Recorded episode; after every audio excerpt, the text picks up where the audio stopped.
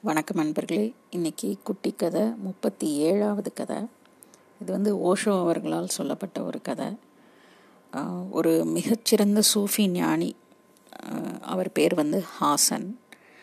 அவரை வந்து அவர் இறக்குற சமயத்தில் அவர்கிட்ட வந்து ஒரு அவருடைய சீடர்களில் ஒருத்தர் வந்து உங்களுடைய குரு யார்?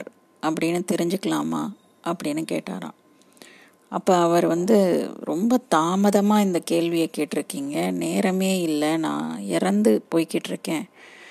எனக்கு சொல்கிறதுக்கு வந்து நிறைய பேர் இருக்குது அதில் வந்து நான் எப்படி சொல்கிறது எனக்கு நேரமே இல்லையே அப்படின்னு சொன்னாராம் அப்போ இல்லை நீங்கள் வந்து முடிந்த அளவு சொல்லுங்கள் ஒரு பேரை மட்டும் சொல்லுங்கள் நாங்கள் தெரிஞ்சுக்கிறோம் அப்படின்னு கேட்டவுடனே அதுக்கு ஹாசன் அவர்கள் வந்து ஆயிரக்கணக்கான குருமார்கள் இருக்காங்க. அதில் வந்து நான் சொல்கிறதுக்கு வந்து பல வருஷங்கள் ஆகும் ஆனாலும் நான் அதில் ஒரு மூணு பேரை பற்றி மட்டும் சொல்கிறேன் அதில் நான் முதல்ல குறிப்பிட விரும்புகிறது ஒரு திருடர். ஒரு முறை நான் பாலைவனத்தில் தொலைஞ்சு போய் வழி கண்டுபிடிக்க முடியாமல் அப்புறம் சுற்றி கித்தி ஒரு கிராமத்துக்கு போய் சேர்ந்தப்ப நடுநிசி ஆயிடுச்சு. அந்த நேரத்தில் அந்த கிராமம் எனக்கு புதுசு அங்கேயும் வழியும் தெரியாது. அங்கே தங்குறதுக்கு யார்கிட்டையாவது கேட்கணுன்னா ஆட்களும் தெரியாது. அதனால் அந்த பக்கமாக அந்த கிராமத்துக்குள்ளேயே நான் சுற்றிக்கிட்டு இருக்கும்போது ஒரு கடையை உடச்சி அதில் இருக்கிற பொருட்களை திருடுறதுக்காக இந்த திருடன் ஒருத்தர் வந்து பார்த்துக்கிட்டு இருந்தார். நான் அவர்கிட்ட போய் விசாரித்தேன் எனக்கு இந்த கிராமத்தில் எங்கேயாவது தங்குறதுக்கு இடம் கிடைக்குமா அப்படின்னு. அப்போ அவர் வந்து சொன்னார் நான் ஒரு திருடன். எனக்கு வந்து நீங்கள் வந்து என் கூட தங்குவீங்கன்னா வந்து தங்கிக்கலாம். ஆனால் நான் திருடன் அதை நான் இப்போவே சொல்லிடுறேன் பார்த்துக்கோங்க நீங்கள் வந்து ஒரு ஞானி மாதிரி தெரியுறீங்க.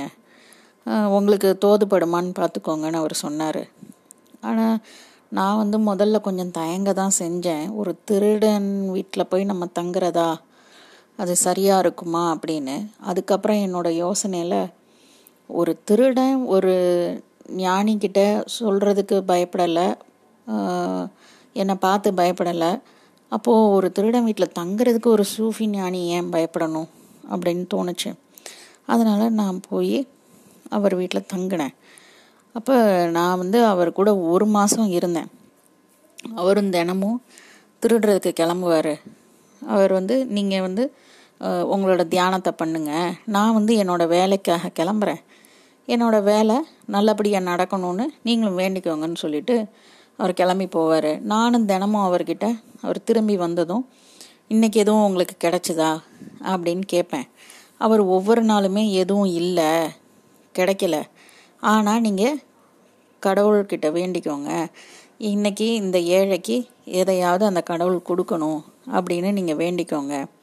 அப்படின்னு சொல்லிட்டு தினமும் நம்பிக்கை இழக்காமல் திருடுற வேலையை பார்க்கறதுக்காக அந்த திருடன் போய்கிட்டு தான் இருப்பார்.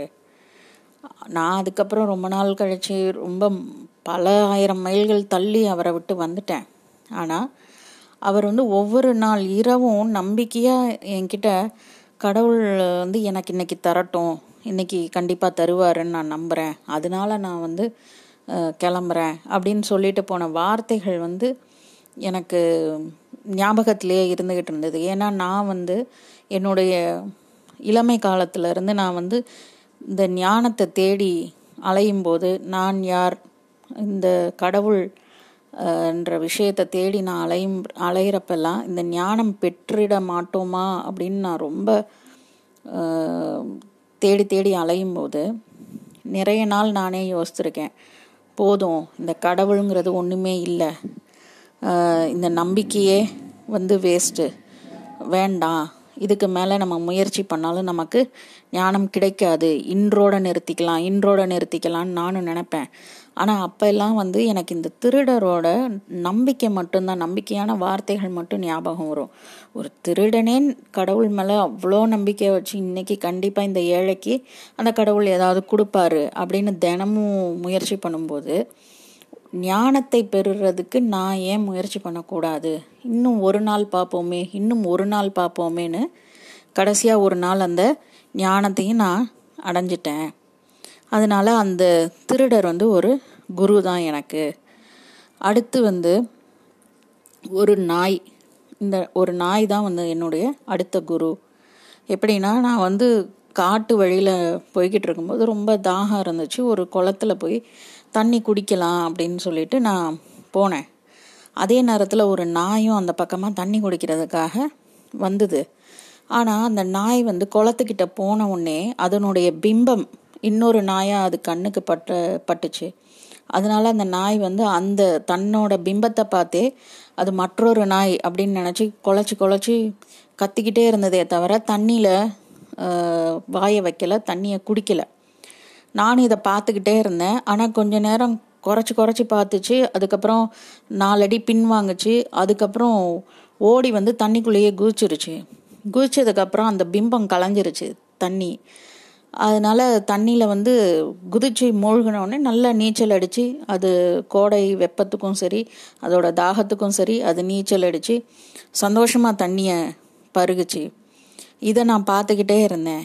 இதே இதே இது இந்த நாய் வந்து எப்படி எனக்கு குருவாச்சுன்னா அது எப்படி அந்த பிம்பத்தை கலைக்கிறதுக்கு தனக்கு தெரியாத ஒரு விஷயத்த பயம் இருந்தாலும் அதில் தன்னையும் மீறி குதிச்சு மூழ்குச்சோ அதே மாதிரி இந்த அறியாத விஷயமான இந்த ஞானம் இந்த கடவுளை அறிதல் இந்த மாதிரி விஷயத்தில் வந்து இது எதுவுமே எனக்கு தெரியாது. ஆனால் தெரியாத விஷயம் அதனால் அது மேலே பயம் கடவுள்னா கண்ணை குத்துவாருங்கிற பயம் எத்தனையோ நமக்கு வந்து சொல்லப்பட்டிருக்கு.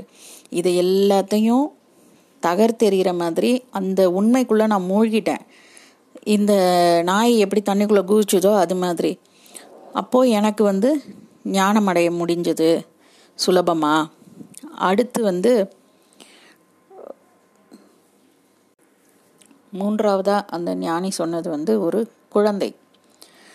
ஒரு குழந்தை வந்து மசூதியில் வைக்கிறதுக்காக ஒரு மெழுகுவத்தியை ஏற்றிட்டு கொண்டு போய்கிட்டு இருந்தது. அப்போ நான் அந்த குழந்தைகிட்ட கேட்டேன் இந்த மெழுகுவத்தி எரியாமல் இருந்தப்ப நீ வந்து அதில் ஒரு ஒளியை கொண்டு வந்த இல்லையா? நீ பொருத்துன இல்லையா இந்த மெழுகுவத்தியில் அந்த ஒளி எங்கேருந்து வந்ததுன்னு உனக்கு தெரியுமா? அப்படின்னு நான் கேட்டேன்.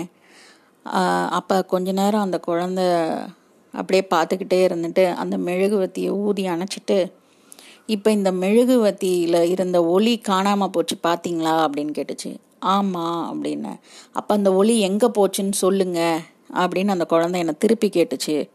அப்போது அந்த நிமிஷம் வந்து என்னுடைய மொத்த அகந்தையும் அழிஞ்சு போச்சு.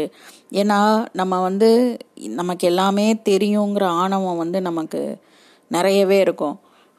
ஒரு குழந்த தானே அப்படின்னு நினச்சி நம்ம கேட்குறதா இருக்கட்டும் இல்லை உலக விஷயங்களில் நம்ம எந்த இதனாலும் நமக்கு நிறைய தெரியும் அப்படின்னு நம்ம நினச்சி வச்சுருப்போம். ஆனால் எப்போவுமே நமக்கு வந்து தெரியாத விஷயம் ஏதாவது இருந்துக்கிட்டே தான் இருக்கும் இந்த உலகத்தில். அதை வந்து நான் புரிஞ்சுக்கிட்டேன். இதை புரிய வச்ச அந்த குழந்தையும் எனக்கு ஒரு குரு தான். அப்படின்னு அந்த ஞானி வந்து சொன்னாராம்.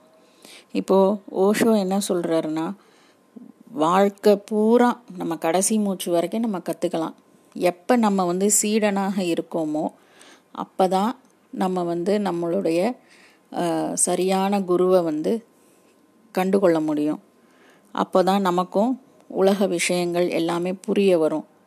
இந்த கடவுள் தேடலுங்கிறதெல்லாம் தாண்டி தியானம் ஞானம் இதை எல்லாத்தையும் தாண்டி எப்போ வந்து நம்ம எப்போவுமே ஒரு சீடனாக இருந்துக்கிட்டே அதாவது கற்றுக்கணுங்கிற எண்ணத்திலேயே இருந்துக்கிட்டு இருக்கோமோ அப்போ நம்ம எதிர்கொள்கிற எல்லாருமே நமக்கு எல்லா விஷயங்களும் அது வந்து ஒரு ஐந்தறிவு ஜீவனாக இருந்தாலும் சரி ஆறறிவு மனுஷனாக இருந்தாலும் சரி யாரை யாராக இருந்தாலும் சரி நமக்கு வந்து அவங்க அவங்கக்கிட்ட கற்றுக்கிறதுக்கு ஏதாவது ஒரு விஷயம் இருக்கும். கற்றுக்குவோமா நன்றி